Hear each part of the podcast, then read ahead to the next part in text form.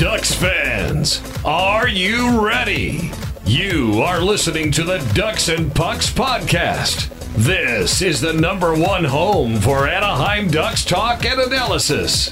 Here we go.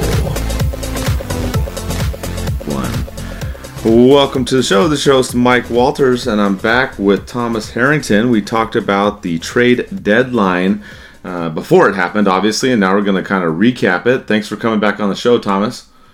Happy to be here. Just call me the e-bug for the podcast. That's right. Yeah, uh, Eddie's been a little bit busy, got a lot of things going on, so Thomas has been doing an, an excellent job filling in.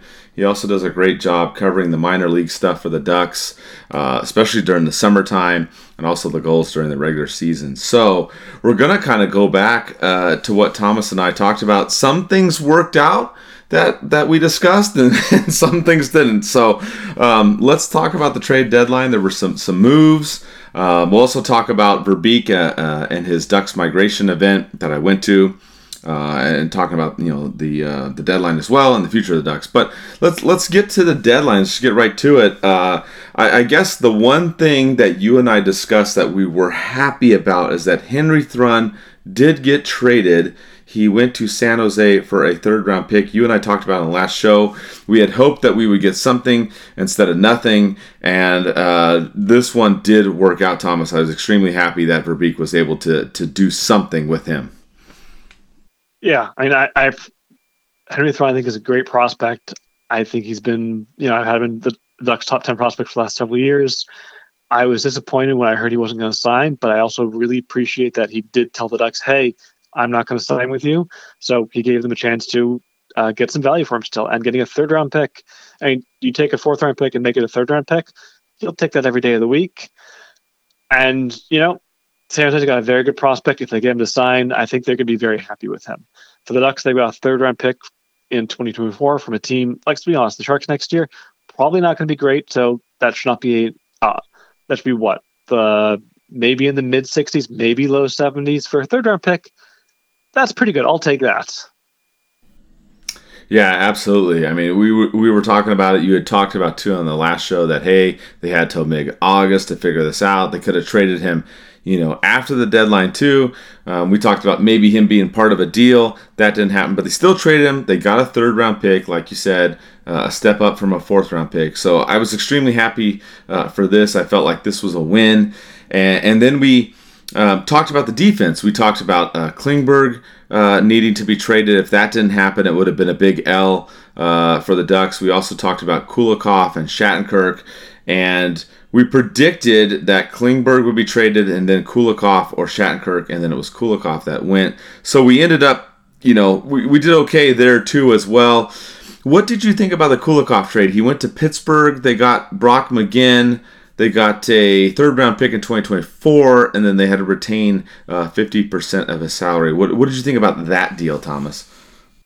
So, like we said at the time, the Ducks, they've been bad this year. Kulikov hasn't been great. He didn't have a lot of value, so getting a third-round pick for him, I think, is actually pretty good. Um, Pittsburgh was trying to get out of Brock McGinn's salary. They had waived him, uh, I think it was the week before the deadline. No one claimed him, so they wanted to get rid of that contract. So it's not surprising that he was included in the deal. Um, you know, he's not a great player, let's be honest. He's miscast on the Ducks' top line right now, even though he has scored a goal. Um He's a useful player for your third and fourth line, and every team needs players like that. He signed for, you know, a relatively reasonable number, especially for a team that's not near the cap, for the next couple of seasons. So hopefully he's a good player. Hopefully that third round pick works out. But here's the thing. We got Kulikov for essentially free. So to me, even just a seventh round pick for Kulikov is a win in my book. And we got substantially more than that. Yeah, I think this deal worked out for both teams because, uh, like you mentioned, the Penguins had sent McGinn down looking to, you know, assign him to the A H L. They cleared cap space. That deal gets sent to, uh, or, you know, him and his contract gets sent to the Ducks. They bring in Kulikov um, to help their defense. Um, they only pay half of that. They give up a third-round pick. Uh, it, it, you know, it seemed to kind of even out. I know Verbeek was happy with McGinn. He, he's, it seems like his theme, and, and we'll get into it a little bit later in the show, but he's trying to get more players that go to the net, um, a little bit more energy uh, in their game.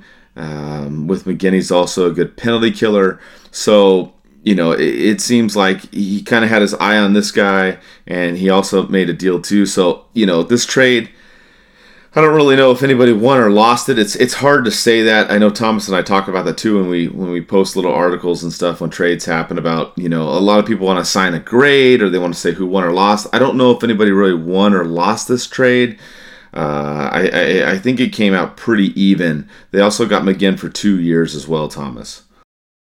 Yeah, it's it's a pretty fair trade both ways. It's not it's not a huge trade for either team. It's not going to tip the needle significantly, I think. You know, the Pens got a little older. Um, a lot of people actually, a lot of fans on there, and I remember actually questioned this deal, like, why are we getting Kulikov? We have so many defensemen, we don't need him. But hey, the Ducks were able to do this, and that free agent forward, they got, sorry, free agent defenseman, they got a third round pick.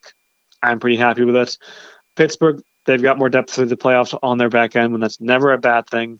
Um, you know, we've seen injuries happen. There was that one year, several years ago for the Ducks, where I think like five, maybe all six of their regulars were injured at some point early in, in the season. So depth is never a bad thing on the team's blue line. Yeah, absolutely. And, you know, I mean, it, it seems pretty even, like you said. And we and we were able to get picks. That was kind of something that uh, Verbeek was looking at too. He ends up getting a pick with Thrun. He gets a pick with Kulikov. He then gets a pick with Klingberg. Uh, this trade with Klingberg, I don't know. This this one was kind of interesting. It went down to the wire, you know, a trade deadline. We we knew the other moves were made. Uh, there were some, you know, minor deals made with Chicago as well, and then finally the Klingberg one came through. I I, I was almost laughing because I was thinking about you, Thomas. I thought, oh my God, if they don't trade Klingberg, this is going to be a big big L, because we talked about it on the last show, and then it comes through. He goes to Minnesota. Uh, he gets the Ducks get a fourth round pick in twenty twenty-four. Schuster comes back. He's been with the Ducks a couple times, and they get the rights to Nikita uh, Nesterenko. I don't know. This one I had mixed feelings. You know, obviously in the beginning of the season, it was like, okay, we got Klingberg. You know, we're we're gonna get a first round pick and flip him at the draft, or excuse me, at the trade deadline. Um, As the season went along, it was like, okay, well, maybe we'll get a second. And then it was like, okay, maybe we'll get a third. And then to see him go for a fourth, I was kind of frustrated. I mean, they did get other parts of this as well. Uh, Verbeek talked about this deal, and it was done in the final, you know, two minutes before the buzzer, basically. You got that, he snuck that deal in there. Um, I don't know. This, this one was a little bit frustrating. I mean, I'm, I'm glad it went through, but I almost wish they maybe would have got a third round pick. Um, you know, I don't think Schuster, you know, I, I don't know, adding some more depth to Ducks blue line. Drysdale's out, Vaakanainen's out, okay, but um, I don't know, I, I just, I, I don't know, this one just doesn't set one hundred percent right with me, Thomas. Yeah, it's, I was definitely disappointed when I first heard about this deal. The the fourth round pick is the real big disappointment. Like I said, we dreamed of a first round pick in the summer, then that dream was a second, was it maybe a couple second round picks, even just one. Leading up to the deadline, it was like, okay, maybe a third we can get, maybe a second and a third. Um, so that fourth feels like settling, but at the same time, I just can't be surprised by it because Klingberg has been bad. He did not work well for the Ducks this season. He's supposed to be a power play specialist, and he lost that spot to Cam Fowler. And I love Fowler, but no offense to him. Klingberg should have been on the number one unit, but Fowler was better this year than he was. He deserved that spot. He earned that spot, and Klingberg didn't just do just never did anything to get that back. And if he's not in your power play, he's a liability defensively. And on a team that is everyone's liability defensively, he really stood out as being bad. So his value just decreased so much. I, I was hoping, you know, his offense had started to pick up um, in recent weeks. Maybe that would help increase the value, but I really get why no one wanted to risk it. Like, if this was how bad Klingberg was coming to a new team, do you want to really risk that when he's going to come to another new team right before the playoffs? So I get why that value was so low. To me, the big thing for the Ducks is Nesterenko. He is a college player. He's going to be a free agent. Um, so the key is getting him signed. If the Ducks can get him signed, this deal isn't a win, but it's a potential win down the road. Um, the Athletic recently graded everyone's uh, prospect pool in the N H L, and they said Minnesota's was the best system, period. Now, Nesterenko was not one of their top prospects. He wasn't even one of their uh, top fifteen prospects. He was like the, he just the cuff. He's probably like their sixteenth or seventeenth best prospect. That's not great, But if you're t- if you are the best prospect system and you're the sixteenth, seventeenth best prospect on a number of other teams, you're probably a, among their top ten prospects. So this is not a throw-in scrub who's never going to do anything. I mean, that could happen in terms of the N H L future, but he actually does have some skill. Um, get him signed, get him to the Gulls next year. Let's see what he does. And, you know, if this deal really is just an A H L player and a fourth-round pick, with how Klingberg played this year, that was his value. So that's what we got. Yeah, I I, I was just a little frustrated. I, I felt like if they could have got at least a third out of it, I would have been a little bit happier. But I am curious to see about Nesterenko. Uh, it seems like Verbeek's big on him. Um, you know, he's had seventy-three points in ninety-three games in three years at Boston College. He had eleven goals last season in thirty-two games. Um, you know, size is decent. He's six foot two, one hundred eighty-three pounds. Again, that theme of, you know, he goes to the net. Uh, it seems like that's what uh, Verbeek wants is more, more, you know, size and people going to the net. Uh, the only knock on him I've seen is that he's more of a pass-first type player. Uh, but I'm, I'm very curious uh, to see what happens with him and, and what happens. But, I mean, I, I am glad that a trade was made because I, I have to tell you, Thomas, when it got almost to noon Pacific time, I, I seriously almost text you. I'm like, man, they are not going to trade Klingberg. And, and we had talked about it on the show before, and I'm like, man, if they don't do this, it's going to be a huge, huge, you know, L for the Ducks. But I am glad they, they made it. What what did you think? I know you kind of touched on this. What did you think about how the Ducks managed him on ice? Um, you mentioned Fowler. He was more of the quarterback on the power play this year. Do you think there's anything the Ducks could have done differently with his, his on-ice time to maybe um, get him to be a higher pick at the trade deadline, or, or what do you think? I think they could they could have tried putting him back onto the power play, you know, after Christmas, after the New Year type thing. Um, but, you know, he hasn't been very good, so I, I get why they didn't from a coaching perspective. And one thing I do appreciate about Verbeek, or at least the impression I get from him, is he's going to let Eakins coach and not tell him what to do with his lineup. So I do appreciate that, because that's the G M should not be doing that. But I also wish Eakins had played him a little more on the power play to try and up his value. But again, with how bad he's been this year, I get why he was on the second unit. Um, it's unfortunate. And you know, the coach's job is to win the game in front of them. The G M's job is to give the coach the best lineup he can, but then lets the coach do what he wants with the lineup. And if Klingberg was not playing good enough to be on the first power play unit, or to be getting top pairing minutes, or what have you, you know, then he's not playing good enough, and the coach shouldn't put him in that situation. Um, even though I wish Eakins would have, just to try and bump his numbers up a little bit to try and get a third round pick. But I, I can't be mad at Verbeek for not interfering with the coach, and I can't be mad at the coach for trying to win the games with the best lineup he thinks is possible. Yeah, that's a good point you bring up, and I'll talk about that a little bit more uh, when I talk about when Verbeek did the Q and A with Niedermeyer. He he kind of talked about that, and I thought it was interesting, but I'll kind of hold that off. Um, just real quick, just remind everybody we're part of the Old City Sports Network. One of our sponsors is uh, Norse Beards. Uh, go to norse beards dot com for our grooming needs, and enter the code O C S for a twenty-five percent discount. So the Ducks made these these trades. These were kind of the, the bigger ones, if if you'll say. I mean, they didn't make like a huge trade, um, you know, but these were the ones that we had talked about. Thomas and I went over the last show, and we were like, hey, these are the ones that they should try to do. They also did make some some smaller trades. Uh, they did a lot of stuff with Chicago and their A H L team. Uh, maybe surprising, I, I don't know, but they ended up sending Austin Strand to Chicago for Chase Perinsky, uh, Maxim Golod uh, for Dylan Sikora, and then Grimaldi and Nyhoff uh, for future considerations, which is Eddie's favorite player. But um, what did you think about all these trades? It, it seemed like the kind of reoccurring theme for Ber, for Verbeek was getting guys with more offensive upside. Um But what did you think? You, you know, you, you definitely cover the, the goals and the prospects much better than I do. Uh, what was your take on some of these moves with Chicago? So, first, the Strand Prischke one, it surprised me. Um, you know, lots of minor league deals like this happen.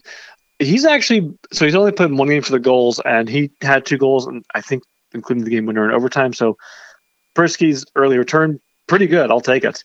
Um, we'll see how that goes. Um, but I'm kind of uh, neutral on that deal, I would say. Uh, the goal for, Sikora, for the goal for Sik- Sikora? Is that who you say it? Mm-hmm. Yeah. I won't say Sikora because of Peter back in the day. Right. Um, I, I actually like that deal a lot um, because Gold was signed as a undrafted free agent a few years ago, and he has spent since then more time in the E C H L than the A H L. Um, he's actually been pretty good in the E C H L, I think about a point per game player this year, but just n- doing nothing in the A H L. So you're actually getting a player who can score at the A H L level and even has a couple of N H L games under his belt. I, it's a very small, very minor deal, but I actually really like that move. Um, again, it's not one that's going to tip the needle, but you're getting a a better player, frankly, um, for a worse one in my mind. So that move I actually like. Um, the Grimaldi deal, you know, he was signed to an A H L only contract, so the Ducks technically had no control over him, same with Nyhoff. And, you know, I'm going to miss Grimaldi. He has been far and away the Gulls' best forward this year. Um, he is, I would argue, their second best player overall, overall behind only Dostal. And he's an exciting player to watch. Uh, in a season of awfulness for the Gulls, he was one of the reasons to watch their games. He was a lot of fun to watch. I'm going to miss him. I, I really think he deserves an N H L contract next season. I hope someone gives it to him. Uh, I, I would be very happy for the Ducks if I don't think it's going to be, but I, I hope, I think he's earned the N H L deal. Um, he's uh, among the top scorers in the A H L this season. Um, he was just, he was a lot of fun to watch, and I will miss that. But he's also going to a team that has a shot at the playoffs, unlike the Gulls, so I'm glad he's going to get that chance. Yeah, I'm with you. I, I think uh, Perinsky and Sikora, you know, they're they can add a little bit more for the Ducks uh, offensively, like you talked about. I, I am kind of bummed about Grimaldi. He seemed like a fan favorite. Um, you know, they even had his wife singing the national anthem at a Gulls game. I was a little surprised about that, and then I, and then I cracked up when I saw future considerations, because you and I talked about it before the show, and it's it's like it's one of the few things in the N H L that I feel like it's not really defined that well. It can be, you know, any kind of picks or anything. There's no real time limit to it. It, it I don't know. It's just kind of funny, and I and I know Eddie cracks up with with the whole future considerations thing. So I'm not gonna lie, I was a little bit bummed to see him go. The other ones, you know, kind of make sense. Um, as you talked about, they're not gonna push the needle, um, so to speak, but. Um, you know, Verbeek ended up making some of these trades uh, with Chicago, uh, and, and so there were some more little deals like that. But the overall feeling, it seemed like to me, a lot of people were really not happy with the trade deadline. Um, they felt like other things could have been done. You and I talked about possibly Comtois being traded. We talked about Grant. We talked about Henrique on the last show as far as the forwards.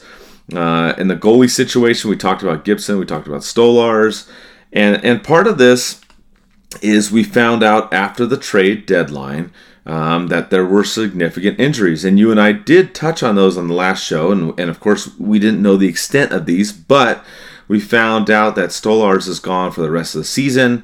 uh, Vaakanainen had hip surgery, he is gone for five to six months, and then Henrique as well is out. He was injured, I want to say February twenty-first was the date that they said, uh, five or six weeks. So, I mean, that takes you almost to the end of the season anyways. So I, that was a factor, unfortunately, I think, in the trade deadline and why some stuff didn't come to fruition. Like we talked about, the Ducks made the moves defensively that we thought they would. They did not make them uh, on the forward and the and, and net like we thought maybe they would have done. Um, so to me, I, I, I get the frustration from the fans, and I was a little frustrated too, but I mean, these injuries definitely played a factor uh, in limiting what Verbeek could do at the trade deadline, uh, Thomas. Oh yeah, definitely. I, I feel bad for Stolarz. Like, he's out for the season. He's missed a ton of time this year. Who knows what he's going to get for next year. Um, I, I hope he finds a backup job somewhere. Um, probably won't be with the Ducks, but we'll see what happens this summer.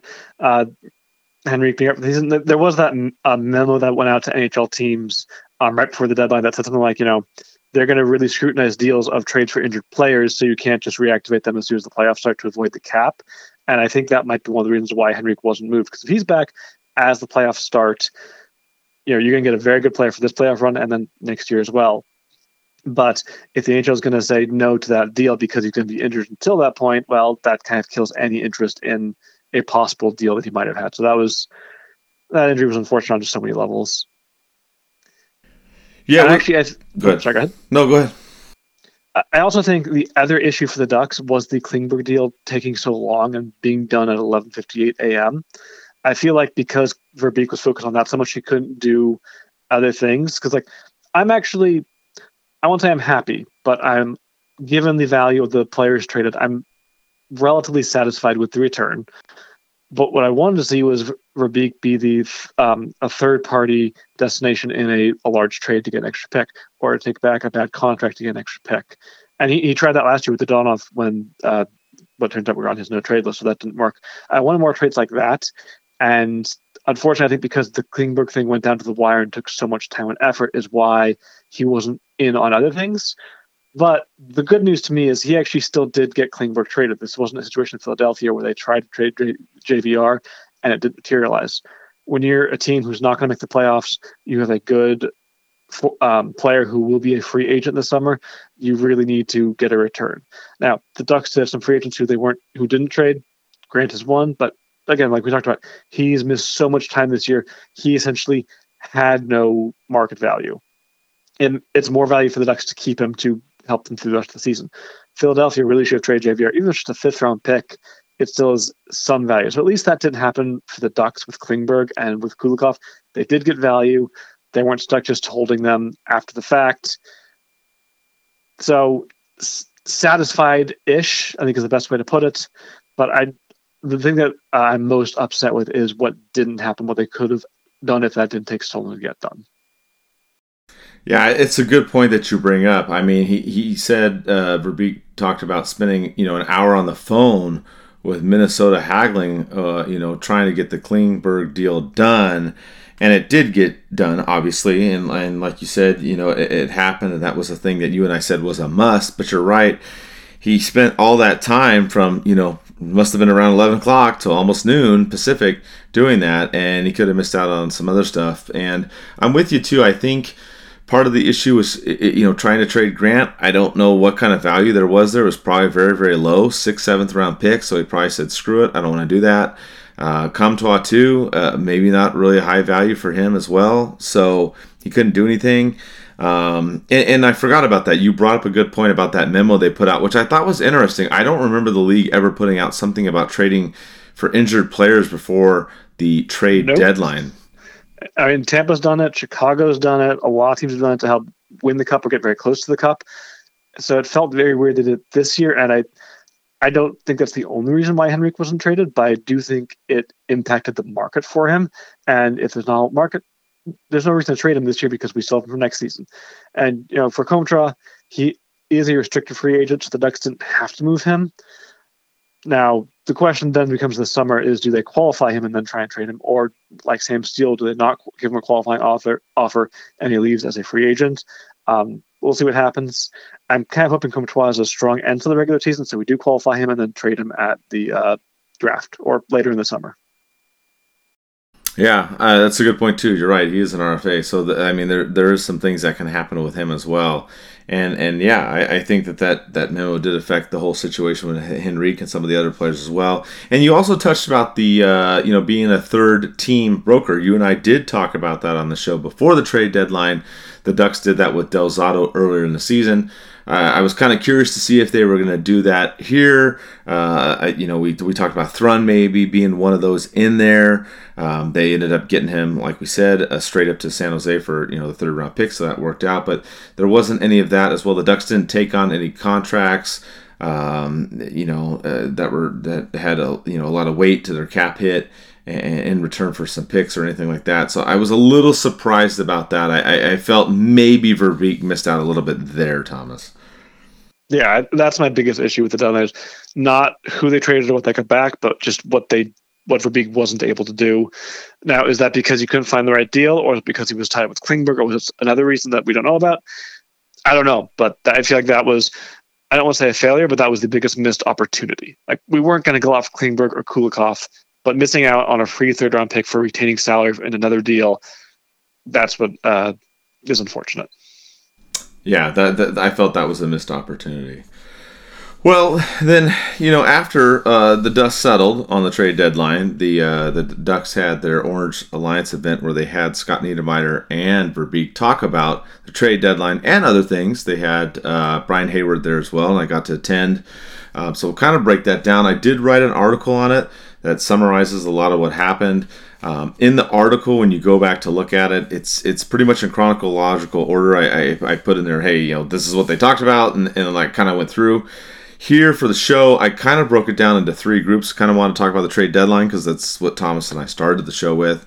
Um, the current state of the team and then the future outlook. So um, we had Adam T-Town on Instagram asking, you know, like, what are we doing as a team? Well, that's what Verbeek talked about um, at this event. He talked about going after more draft picks, and he did achieve that. He he got three more draft picks uh, in those deals with Thrun, Kulikov, and Klingberg. Um, that was his strategy. Uh, and, and it seemed like, uh, like I said, a reoccurring theme, too, uh, was trying to get back players that would go to the net or provide, you know, in, he said, quote, energy uh, in the lineup. So he, he liked what McGinn had. He liked what Nesterenko had. Um, he talked about Schuster, bringing him back just because the Ducks were kind of hurting on the blue line with Kulikov and Klingberg being sent out, which, Thomas, you and I did talk about that in the last show. We we said, well, they got to bring somebody back because they're going to send these guys out. So that was part of it, too, as well. And um, he also talked about Klingberg and said that he was trying to push himself a lot in the beginning of the season, and, and that's maybe why he didn't do as well as we thought he would have. But overall, is his strategy for the trade deadline. I liked his strategy. Um, like I said, I didn't love. I didn't love what happened at that deadline. I didn't hate it. I, I thought it was kind of the middle of the road, uh, Thomas. Yeah, it. He he got what value he could for what the Ducks had, but there were definitely missed opportunities there. And it's also unfortunate he couldn't get more picks for this year's draft. But you know, he does have three second round picks this year already, so. Getting some stuff in twenty twenty-three isn't the worst in the world. Sorry, in twenty twenty-four isn't the worst thing in the world. And again, especially for San Jose, they're not going to be a great team. So I'll take their third round pick. Be very happy with that. The other big part of this I thought was very, very interesting uh, was Gibson. He talked about this at the event. Um, you know, Hayward asked him straight up, like, hey, were you thinking about trading Gibson? And he's like, no, I wasn't thinking about trading Gibson. And then he really stressed the importance of having a number one goalie. He said it's hard to, you know, to find one and to keep one. And that if you move one, you have to have another one ready to go.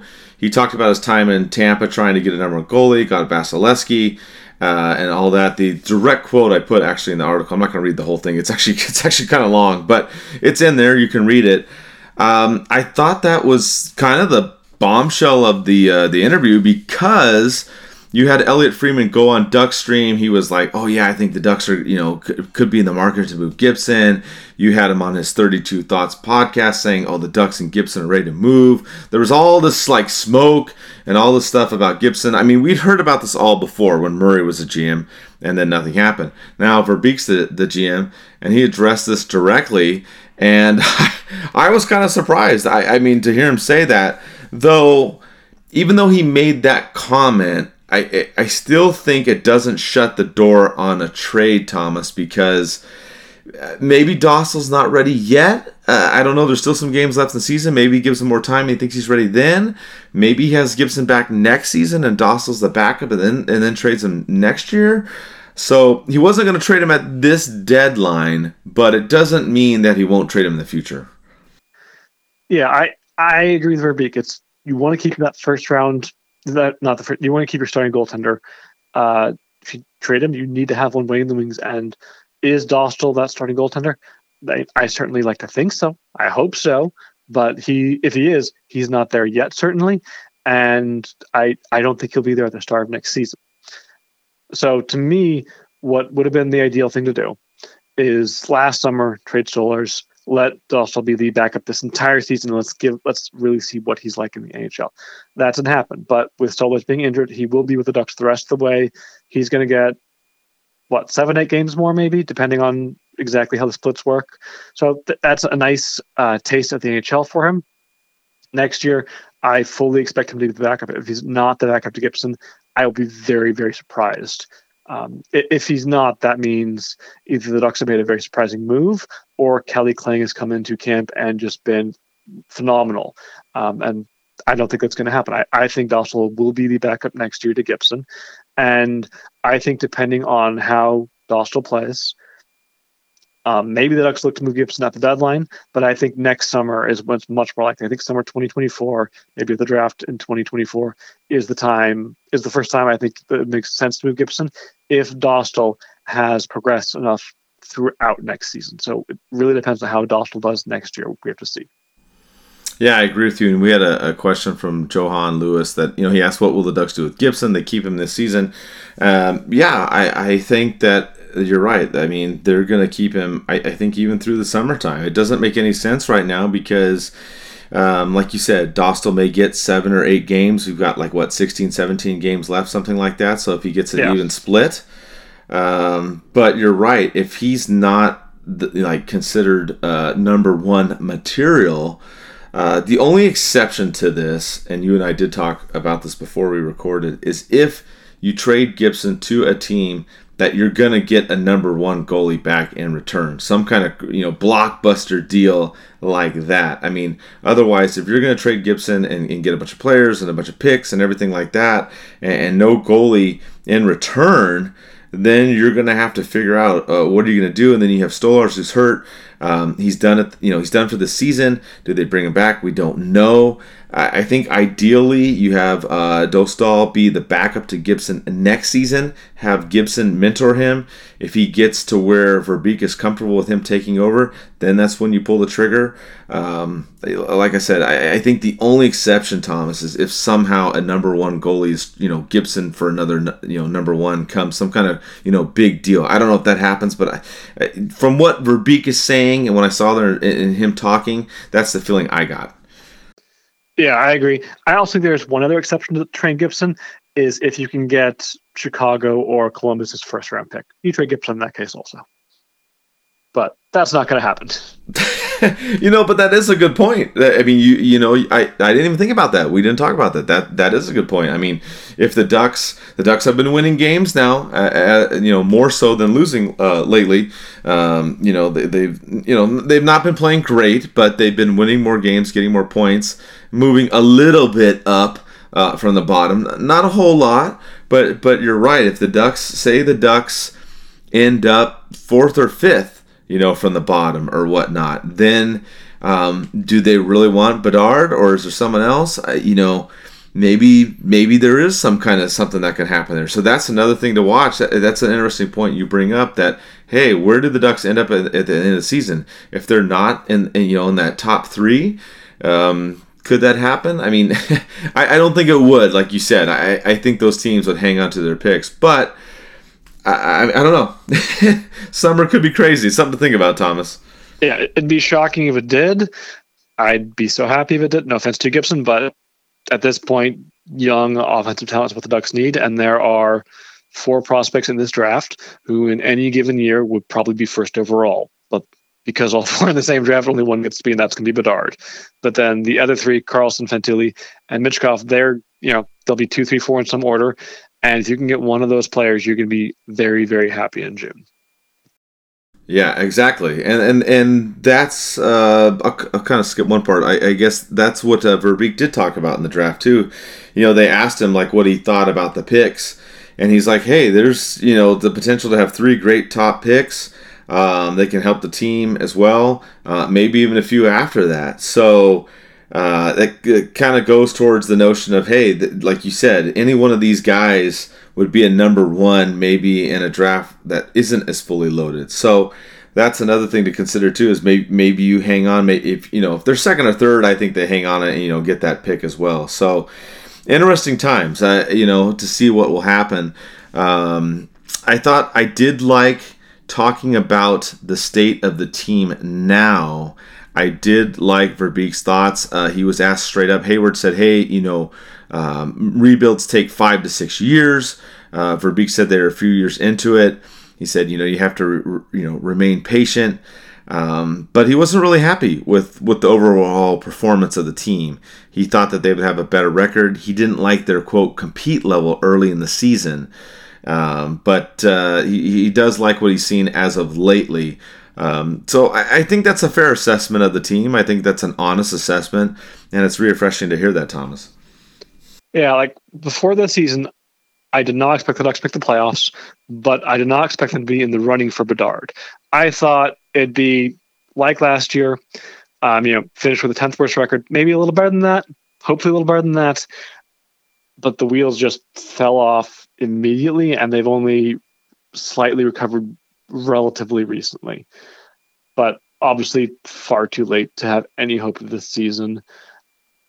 But yeah, just I, I thought they would be not so much better than they had been, but I thought they would be better than they have shown this year. And you know, sometimes that happens. Sometimes just a team is bad when they shouldn't be, and sometimes a team is really good when they shouldn't be. That's that's sports for you, right? Just expect the unexpected. Yeah, and I agree with you. I think at the beginning of the season, we we didn't think that they were going to be a playoff team. You know, we knew it was going to be a rough year, but we didn't think it was going to be this rough. I mean, it, it it's really, if you're a Ducks fan, um, uh, yeah, it's just it's been a tough season. You're, you're really suffering uh, with the way stuff has gone.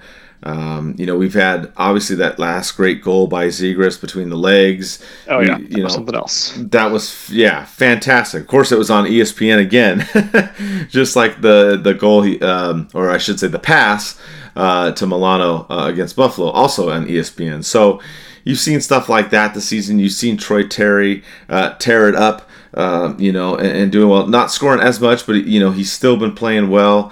Uh, McTavish as well. Um, so there's things that there there are positives from the season, but you're right. I I knew it wasn't going to be a playoff year, um, but man, I I didn't think that they would be in the running for the top pick either. Um, I think you hit the nail on the head there. So that's where Verbeek was not happy, and I think he's right. The big thing was the compete level. It felt like, you know, after a certain point this season, that losing was okay almost. And and I know that that's not what the players feel, but it just seems like it, they got in some ruts there where, hey, you know, oh, we lost again tonight. Okay, you know, on to the next one, you know, and and, and whatnot.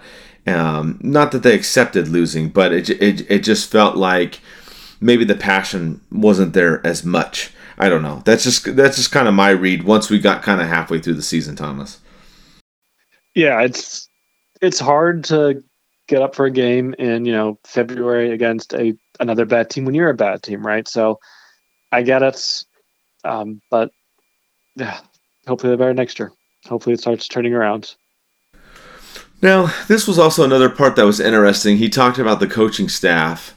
Um, he was hit up about that at the event, and he said he wasn't going to make a decision on any of the coaches Uh, until the eighty-two game season had been um, completed.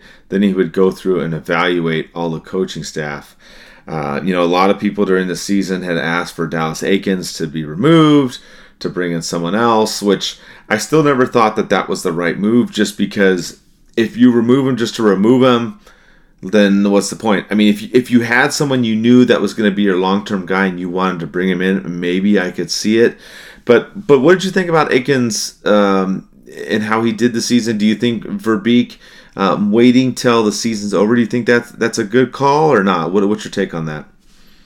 I think for Eakins, well, first I want to say, I, as a human being, I really like Eakins a lot. Um, but as a coach in the N H L, he's lacking. In the A H L, he's actually a very good coach. He was great with the Gulls, and that's actually why I was initially excited when the Ducks hired, brought him up to the N H L. I thought, you know, he might not be a great choice or the perfect choice, but he's He's put the time in with San Diego that he's earned this chance. Unfortunately, that chance has obviously not gone very well in his time here. I think if you were going to fire Eakins and try and turn things around, it's one of two things. It's either early in the season to try and turn the season around and get things back on track. That didn't happen. Or like you said, you've got someone in mind who you want to come in. And you know what? If you really do have someone in mind who you want right now, you may as well let them come in now and start putting the system in place. So it's a little easier for next year's returning players to be used to it. So the fact that Verbeek is not going to do that tells me he doesn't have someone he desperately wants right now, or if there is someone he really wants, maybe they're an assistant somewhere else and therefore can't get them until the offseason at the earliest. So I, I think since he Eakins wasn't fired in the first month or two of the season, I'm perfectly fine having him ride out uh, the rest of the year. And like we said I don't think the last time I was on, but the time before, you know, he's done a good job with McTavish, Terry, and Zegras. And that's the most important thing for the Ducks right now is, are your young players improving overall? And he's pretty good with them. As long as their game didn't just, you know, go in the toilet completely, I felt Eakins was going to be safe in the role. And have they progressed exponentially every single game? Obviously not. That doesn't happen in hockey with pretty much anyone. But has their game improved from last season to this season? Overall, I think the answer is yes. So I'm okay with Eakins doing that, because staying in, because he is helping those three players improve. Uh, the, the thing that really sucks is Drysdale's not getting that uh, this year, so we'll see what happens with him. But at least for McTavish, Terry, and Zegras, I think we have seen improvement from them. So keeping Eakins makes sense, especially at this point in the year. Firing someone with ten, fifteen games less than the season makes no sense unless they have done something awful, frankly, um, that is not related to what's going on on the ice, uh, or they ask to be let go. I, those, other than that, it doesn't make sense to trade someone right now, unless you're Lou Lamoriello, who does that every now and then because he's kind of weird. But Verbeek is not Lamoriello, as far as I know. Nice point. Um, yeah, I'm with you. I mean, he's going to ride out the rest of the season. And, uh, you know, you touched on McTavish, Terry, and Zegras. Verbeek did talk about them and the strides that they made this season. He had some interesting points. He talked about McTavish taking big steps, um, thought he improved uh, defensively, um, you know, thinks he can only get better being so young. Uh, he likes what he's seen in Terry as well. He th- he thinks uh, a concern with Terry is being able to go up against the top defenseman of another team. So he thinks that uh, it was interesting. A lot of the, the discussion, even Niedermeyer too at this event, they were talking about the gym, getting the players in the gym, Uh, lifting the weights, and strength and conditioning. Um, conditioning, I get it, but a, a lot of emphasis on the you know strength of the players at this uh, season ticket holder event. It was it, I just thought that was key, and he was saying that same thing with uh, Zegras. You know, great on offense, but he needs to work on his defensive game. So he was talking about these guys and, and going up. You know, it, these guys are the core; they're the future of the team. But um, they're going to have to work on a few things because they're going to go up against the best players uh, defensively of all the other teams. Because, I mean, it's no secret now, right? Everybody knows about Zegras. Everybody knows about Terry and McTavish. There's there's nothing, you know, you're not going to uh, sneak sneak them in, in into a game and surprise anybody. They know that these guys can score. They know that these guys can make moves. And, um, yeah, I just thought it was very interesting. He was talking about strength. That was a big thing he wanted to see uh, with his guys. And then he also said that he would be looking at their contracts in the offseason. He didn't want to worry about it during the season. That includes Drysdale as well, as you mentioned. Unfortunately, um, you know, was not able to play most of the season. He also mentioned Drysdale, talking about how he will uh, be ready in three or four weeks, but... Uh, you know, maybe he's at practice, maybe he doesn't play the rest of the season. I mean, you know, we're we're here in like the final month or so uh, of the season, so I don't know that we'll see him as well. But um, interesting thoughts there. Uh, very, very big emphasis on the fact that they're going to have to go up against the best defensemen against other teams uh, moving forward, Thomas. Yeah, I, you, if you're going to take on Victor Hedman, you have to be strong enough to take on Victor Hedman. So I, I get it. And for a lot of these players, you know, Zegras is still, what, twenty-one, twenty-two. McTavish just turned twenty. Mm-hmm. Like, these are these are kids still, practically. Yes. Like, God, that makes me feel so old. So I, I, I get it. They, especially, like, you know, for Zegras coming for, through the college right now, in his one season of N C double A hockey, he played thirty-something games at Boston. Playing seventy, eighty games in the N H L is a huge step up from playing thirty games of college hockey. So just, you know, there's such a different mindset to that. So these they do need to get stronger, I agree. And that's what the offseason is for. Hopefully they will come back to training camp, not with like thirty pounds more muscle, because they're going to be a lot slower, but, you know, five, ten, fifteen pounds more muscle, just be that much stronger, that much able to take care of themselves, hold on to the puck when they're going against the Victor Hedmans of the world. Yeah, and, and the good news, too, this was something else that was brought up uh, during this event, which I thought was interesting, was... Uh, Verbeek talked about when he interviewed for the position, he talked to the owners about uh, spending money uh, up to the cap, which obviously there's some stuff that's got to get figured out at the end of the season. We've got some U F As, we've got some R F As, we got things that got to get figured out. The Ducks are well below it, but it was interesting that he asked the Samuelis, like, hey, if I need to spend up to the cap, is that okay? And they said yes. So I was like, oh, okay, that's kind of cool, because that's been one criticism that a lot of people have had of the Ducks, is that we we don't recently seem to spend up to the cap. So uh, I'm curious to see how the rebuild goes if we're a couple years into it, right? Um, you know, we got to get these guys figured out for these contracts. Obviously, some of them, are, you know, uh, McTavish, Terry, Zegras, Drysdale should get some decent deals and then have some room for some other players and whatnot. I, I'm very, very curious to see Um, what happens, you know, next season um, after these deals are all ironed out, where the cap space is at and whatnot, and to see where they go. But I was happy to hear that uh, that the owners are giving him, um, you know, that leeway, because it, it's uh, you know, not to criticize Murray, but it, it just seemed like he was always penny pinching. You know, we used to laugh about the the bar uh, bargain bin. Uh, you know, deals that Bob would make and all that kind of stuff like that. So I, I thought that was a little interesting nugget that was brought up during this, Thomas, because to me, it makes me hopeful that maybe there will be a big splash or something in the next maybe year or so. Yeah, you, you want to be able to spend the cap, but when it makes sense, like this year for the Ducks, it doesn't make sense to spend the cap because we knew they were going to be bad. Right. The, do you know who is the second highest cap hit in the league right now? No. Montreal. Montreal is one of the worst teams in the league. Now, part of that is because Carey Price is making, I think it's ten point five million dollars, and he's obviously not playing, unfortunately. So the, they've got some big money players who are injured. That's one of the reasons why it's so high. But you don't want to be in a position where you're bad and have a really, really high cap hit. If you have that cap hit, you want to be Vegas, Edmonton, Tampa. You want to be going for the cup, or at least in the playoff conversation. Yes. That's not Montreal this year. Again, injuries happen, and that can change that significantly. But I'm I'm happy that the Ducks will spend the cap when they need to. And, you know, they were used with Burke, they were used with Murray, where they would spend, maybe not exactly to the cap, but get relatively close to it when they felt they had a chance. And then at the years when they it didn't make sense, they wouldn't do it. And I think that's the, the right way to do business, because if you spend the cap every year, at some point, things get really bad. And that's when you usually have to do the rebuild. And that's what's happened to the Ducks. They were too close to the cap. They didn't have a lot of flexibility on their contracts, and they weren't good enough, and they kind of had to wait some of those bad contracts out. And you know, that's why one of the reasons why Verbeek traded Lindholm last year. He did offer Lindholm a contract. I think it was five years. Lindholm didn't want that. He wanted the eight-year deal. And you know what, Hampus Lindholm, good for you that you got that in Boston.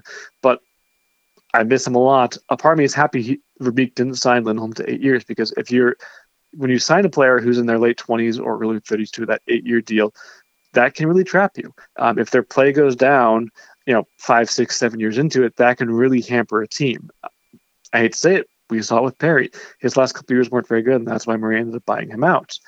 If Perry's contract had been for five or six years rather than eight years, then that issue probably doesn't happen, because it, his decline matches when his contract ends rather than being um, still paid so much uh, for a few more seasons. So I'm glad that Verbeek is going to be allowed to play to, to um, spend the cap, but I also think he's going to be smart and not just throw out eight-year deals left and right the way some teams do, because that's how you're going to that's how you get into trouble with the cap.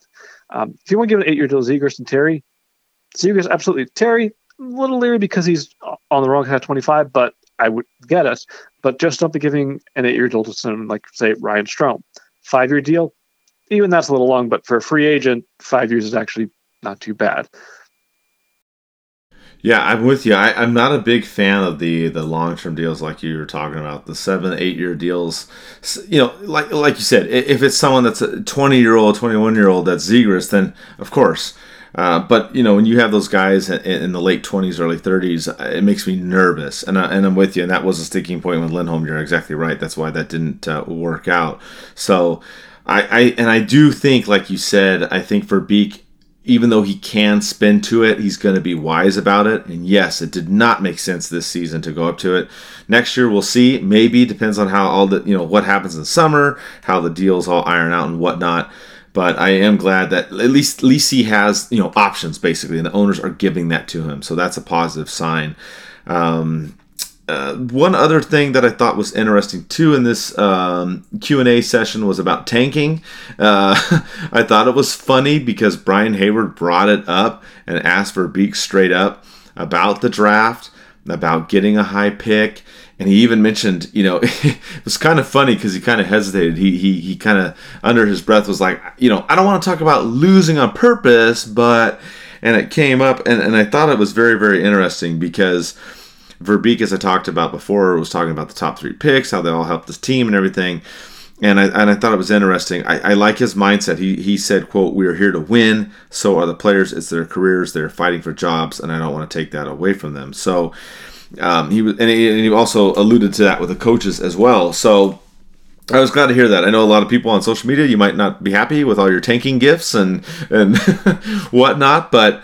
Um, You know, I thought that was a key. Alexis Downey, I interviewed her, and she talked about that too as well. If you didn't hear that podcast, um, it's a couple shows back, and she said the same thing. So I, I think part of the rebuild that maybe we don't talk about, we're always like, oh, let's trade this player. Let's spend up to the cap. Let's get this guy or that guy. But another part of it is the mindset.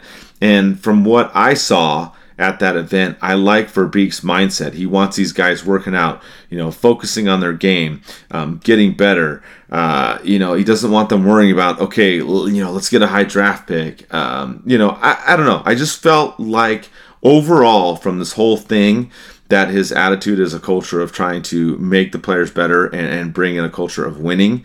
Obviously, this season it didn't happen, but we're in a rebuild. We're in the second or third year. I, I'm really curious to see what happens next year.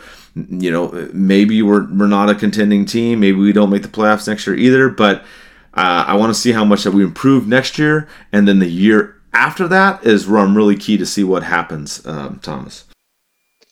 Yeah, I, I like that quote from Verbeek a lot because we, as fans, we can kind of step back and a player's career, it's their career, but to us, it's just, you know, what can you do for my team? And if you want your team to be bad to tank, you don't want them to do so well. But this is their livelihood, and there are some, let's say Connor McDavid, for example, he's going to make so much money, he's never going to have to worry about money the rest of his life. But for most teams that are bad, it's not filled with players like Connor McDavid. It's filled with players who are making league minimum, a little more than league minimum, which granted, that's more than I'm ever going to make in my entire life in a year. But there, a lot of their careers aren't necessarily incredibly long careers. They're in the N H L for three, four, five years. And after that, they've got to figure out what to do next. Hopefully, invest their money wisely. Some do, some don't. So oh. I really like that Verbeek is essentially looking after the players and saying, hey, I'm not going to make things worse for them. And, but on the other hand, this is the only year I'm kind of like, I hate tanking. I'm against tanking. Because of the number of players who would be first overall in any other year, this is the one year where I'm like, okay, I'm kind of on, on board with tanking. Like, to me, Bedard is not the goal. You can the getting the first overall pick cannot be the goal because you've got a I think it's a one in four chance approximately if you finish last overall. Those are terrible odds. Bedard for the first overall pick cannot be the goal. That's the hope. But in a draft like this, if you want to say the a top four pick is the goal, I'm okay with that, but only in a year like this. Most years are not like this. Last year, I don't want to tank. The year before, I don't want to tank. Uh, the year before, I don't want to tank. Only because there are four such studs this year. And I'm like, okay, if we tank, we tank. Like, you know, we all know how good Bedard is. If you watch the World Juniors, he was just dominant. Um, Fantilli's putting together one of the best freshman seasons uh, ever. Um, Carlson in the S H L, I don't follow him as closely, but to my understanding, he's putting together one of the best U eighteen seasons in a very long time. And then Mitchkov in Russia, um, I've seen him compared to Kucherov. Uh, I've seen him called the best Russian prospect since Ovechkin. I mean, if you, if you can get any of those players, you are very, very happy. So Bedard, first overall pick, that's not the goal, that's the hope. A top four pick for one of these players, though, that to me really is the goal in a year like this. But at the same time, this is about the player's career, the players who are on the ice right now. And the worse they are, the harder it's going to be for some of them. Like, let's t- take a look at Derek Grant. Next year, is he going to be the N H L? I don't know if he will because this season's gone miserably for him, especially because of how much time he's missed. Like, someone might not offer him a contract. Maybe he's in the A H L for significantly less money. Maybe he goes overseas to continue his career. Maybe he's into the Ducks because that is his happy place, it seems like. But, you know, him finding a job next year is going to be that much harder because of how bad things have gone for him this year. If the Ducks actually play not five hundred hockey because they'd be better than they have been this season. But, you know, if they played a little better this year, Grant put up some better numbers, and there's no question he's going to get a deal this summer. But it's the players like him who Verbeek is talking about. We're saying, you know, it's their careers. He wants to make sure that they still have a chance this summer to keep playing uh, if they want to. No, you make some good points there. Um, I think uh, the big thing in there that you talked about is, you know, the whole thing about tanking. You and I are in the same boat. Like, you know, you don't want to lose, you don't, you know, on purpose and, and whatnot. And yes, the last couple seasons, you really didn't want to tank. But you do look at this season, and Verbeek did talk about in this uh, event that, hey, you got four or five, you know, uh, the top picks there that are, are going to be players that are going to help a team out anyways. So, hey, if we finish, you know, in that group, that you're fine. And another thing, too, you brought up uh, another thing that people forget, too, is just because you finish worse than the league doesn't guarantee you the first pick.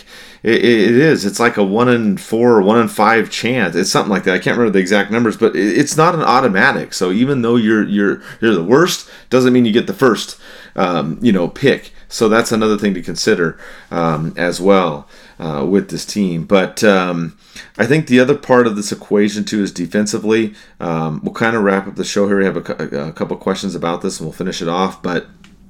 Um, for this team, and a lot of people harp on this because they've talked about Dostal in net, they talked about Stolarz, Gibson, and the defense has not been there. They did touch on Zellwenger, Mentakulov, and Hines uh, for the Ducks next year. They said Lacombe uh, is going to uh, you know come to the Anaheim after he's done with college this year.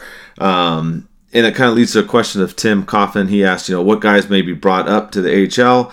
You know, I don't know if anybody's going to be brought up, but as far as next season, I think this is something that we should look forward to, Thomas. I don't know if any of these guys are going to be a regular starter in the team, but if you do want to take away a positive from this, you look at the Ducks, um, you know, um, draft picks uh, and, and and players coming up in the pipeline defensively.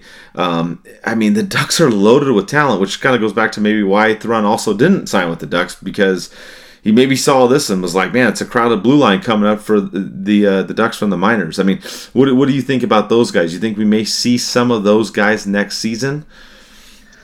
So I, I think you're right about Thrun. I think he looked at it and said, okay, there's a lot of competition. Let's see where else I can go. I think he was one of the better ones, not the best. I think Zellweger and Michikov are a step above everyone else in Anaheim system. Uh, but after them, I think Thrun had an argument to be the third or fourth best defensive prospect. But the gap was not large, I would say. You know, Hines had a great season. Lacombe has been very good. He's been, uh, I believe, he's been nominated for the Hobey Baker this year. So I'm very excited to see what they're going to do uh, next year. You know, next year, Zellweger will. He's turning pro. There's no question of that. I think he's gonna. We will see him in the A H L with the Ducks. We're also going to see him with the Gulls because most young players, but defensemen especially, need a little time in the A H L. Uh, Hines is also turning pro. Uh, he's definitely going to start with the Gulls before getting shot with the Ducks. Um, Lacombe, like Verbeek said, he will be with the Ducks this year to finish things out. And we'll see how he does in that time. Uh, I think next year, it's kind of like Troy Terry, where he signed with the Ducks when his college career was over. He played a few games to end the season. And then the season after that, he um, was in both the A H L and N H L. So I think that's going to happen to Lacombe next year as well. We're going to see him in both places. Minjikov is the interesting one for me. So I can't figure out exactly why, but I've um, seen people saying that he is actually A H L el- eligible next year. But his birthday is not until, I think, November, and he's only played three seasons of junior hockey um, in Canada. And I think to be eligible for the A H L, you have to be um, either already twenty or have played four seasons of, of junior hockey. So I'm maybe they're counting his season of Russian junior hockey in that as why he's eligible. Um, but if he is, I would love to see him with the Gulls. Um, he and Zellweger are, they both look fantastic. If Minchikov is not eligible for San Diego, I do think he will make his N H L debut at the start of the season and then get that eight or nine game tryout before the Ducks decide exactly what to do with him, if it's back to juniors or stay with him. Uh, or, or maybe he's N H L eligible and I'm just misreading the rules and I can't figure it out right now. Uh, we'll see what happens with that. But uh, both of them, I'm very excited for. Um, I'm excited for all four of these players to see what they can do next year. Also in San Diego, even though he's not a great season, we do have Drew Hellison, who we got from Colorado last year, but no one's had a great season in San Diego, so that's not saying much. He's still an exciting player to watch. And unlike all the players I just, missed, I, I just listed, he's also a right-handed shooter, so he's someone else to uh, keep an eye on. Uh, I think we'll see most of them at some point next year. I don't know how much. Uh, this year, I thought we'd see Hellison. I thought we'd see Perreault. I thought we'd see Tracy. I thought we'd see Grew, and none of them have been here. So th- this season's gone uh, not as expected in terms of uh, A H L call-ups. So it's hard to guess for next year, but I do think we'll see most of them at some point with the Ducks. Yeah, I mean, exactly. The season hasn't gone according to plan. So trying to see any of these guys towards the end, it, it, it kind of seems like they're going to try and ride it out and figure it out. Um, Justin Stevens asked about, you know, what do the D pairings look like for next season? I think it's a really, really hard question because the Ducks' blue line is the biggest question mark for uh, this team, really, in my opinion. You have Fowler that's signed, obviously, for a couple more seasons. You have Colton White um, that's coming back in there, and then you've got uh, Vaakanainen as well. And then after that, it's like a free-for-all. You know, they still got to figure out what they're going to do with Shattenkirk. You've got Beaulieu. You've got Harrington as well. Um, they've got to figure this stuff out. Um, so you don't, I mean, and obviously Drysdale will be back. So it's tough to look at the, the Ducks' blue line next season, per, predict what it is. I, I would like to to think that Vaakanainen would come back and Benoit as well, and, and, and you know, maybe you have Benoit and Drysdale, Vaakanainen and Shattenkirk were together, and then Fowler and somebody. I you know I don't know. I, I it's just it's just tough. And like you said, you've got those other guys in the rules. I'm not one hundred percent on all those rules either. They confuse me. I usually defer to you uh, when when I ask about the minor league stuff because I know you you tend to know it better than I do. But um, that's the one thing that I, I think will really dictate next season. You know, if they if they don't bring back Stolarz, they ride uh, with Dostal and Gibson in net. Um, you know, what what is that blue line going to look like? And I, I I don't I think it's too early to tell. I I, I really can't say because there's so many players that um, we don't even know if they're coming back next season. Thomas. Yeah, most of the Ducks blue line right now it's it's not good. I mean, honestly, looking at this blue line. These uh, Cam Fowler, he's one of my favorite players. He's at this point in his career, I think, a second pairing player. He's miscast on the Ducks' top top line or top pairing, but there's no one else to be there. Everyone else to me, though, the Ducks have, who is healthy, so I'm not including Drysdale, are a third pairing player, like Shattenkirk's a third pairing player, or they're that seventh defenseman, or should be in the A H L even. So the Ducks' defense is just frankly not very good. It needs to be completely overhauled, and I think they need to start this summer. You know, Fowler will be back. If they want to bring back Shattenkirk as a veteran presence as a sixth, seventh D-man, great, fine. If they want Beaulieu or White as that seventh, eighth guy or even the call from San Diego, fine. If they want Benoit for that role or Harrington for that role, fine with any of that. But you can't have all of them come back. You need to rework the defense, and to do that, you've got to make either trades uh, or free agency. And this summer's defensive free agency crop, it's not great, but there are a couple players who are really interesting to me. Um, I, ideally, the one I would actually want is Matt Dumba. He hasn't been great at Minnesota the last couple of years, but you know he's a right-hand shooting defenseman. He can play over twenty minutes a night. You get him for your second pairing, that's going to help a lot, I feel like. Because the Ducks have a lot of left-pairing defensemen. They need right-handers. So I think Dumba would be a good one, but he's also one of the few on the market, so he's going to be in demand. You know, we're obviously not going to bring back King Klingberg. That experiment did not work, unfortunately. Um, looking at the free agency list, you know, Eric Johnson, he's thirty-five right now. I think that's too old to even think about. Um, Shane Gostisbehere can play left or right, so he's one they could consider bringing in. David Severson. And then the next one on the list is Kevin Shattenkirk. So there's not a ton in the free agency market, so that's why I think Dumba makes a lot of sense. It's that or a trade, I feel like. Or you have players who usually play on the left-hand side, playing on the right-hand side, and some can do that really well. Um, I think actually, uh, the column, if I remember correctly, he's a left-hand. Uh, he plays on the left side, but he can play right as well. So that uh, that ability to play both sides can really help him uh, going forward. Um, but yeah, the, the free agency is not great, but I, I think they have to get at least one, if not two, free agency to, free agent defensemen uh, this summer. Yeah, you made a good point there. I mean, if you look at Fowler and Drysdale, the drop-off after that is actually pretty huge. I mean, you know, you're you're looking at those two guys, and then you got Harrington, White, Beaulieu, Benoit, Vaakanainen, Shattenkirk, Schuster. I mean, these are guys that, you know, you're talking about fifth, sixth, seventh maybe even eighth, you know, defenseman. These aren't guys that are going to be top four uh, material, and you're right, you can't bring them all back. So I, I think going into this summer, I mean, obviously we'll finish out the season, see how the Ducks do. We know they're not going to make the playoffs, obviously. They're going to try and, uh, you know, be somewhere in the high draft pick area. And then the goal, I think, is trying to improve the blue line in the summer. And then, um, like you said, you know, m- maybe there's a deal for Gibson somewhere in there. If if it's another first, you know, first round pick that they're trying to get, if they if they if they actually play really well during, you know, the rest of the season, or or maybe there's another number one goalie they're trying to get out there or whatnot. But uh, yeah, I, I think that's what the Ducks got to look for is, is somehow improving the blue line, because n- no matter if it's Dostal, Gibson, Stolarz, whoever's in net, it doesn't matter. Uh, you and me in net. I mean, you know, it's yeah. it's gonna be rough. Like Verbeek last year, a year ago, he started trading away defensemen, and then over the summer, he really only, other than Klingberg, really brought in forwards. He did bring in Kling- Kulikov as well, but I feel like it's the forwards he's done a better job with than the defense. And the, the two defensemen he's brought in, Kulikov and Klingberg, neither worked out. Granted, Kulikov, we didn't expect a ton from. Klingberg had the big expectations, didn't work. His forwards, they've been uh, Vetrano, Strom. They haven't been great, but they've been better. And also, I think less was expected of them. Like, to me, neither was supposed to be that top player the way Klingberg was supposed to be. They're more complementary scorers. Like, I, I think Vetrano, he shouldn't be on the second line. He's a great third line winger. Strom should be on the second line, who could play, play on the top line as needed, but really should be on that second line. So I think I, I like who he brought up forward. Let's see what he can bring in for defense this summer, and hopefully they work out better than Klingberg and Kulikov did last year.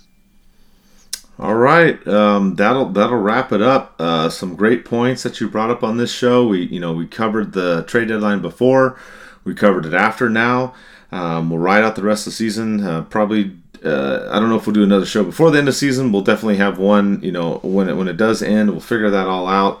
Um, but in the meantime, uh, you know thank you for your support. Um, check us out on ducks and pucks dot com. We're also on patreon dot com slash ducks and pucks, and. Uh, As always, let's go Ducks!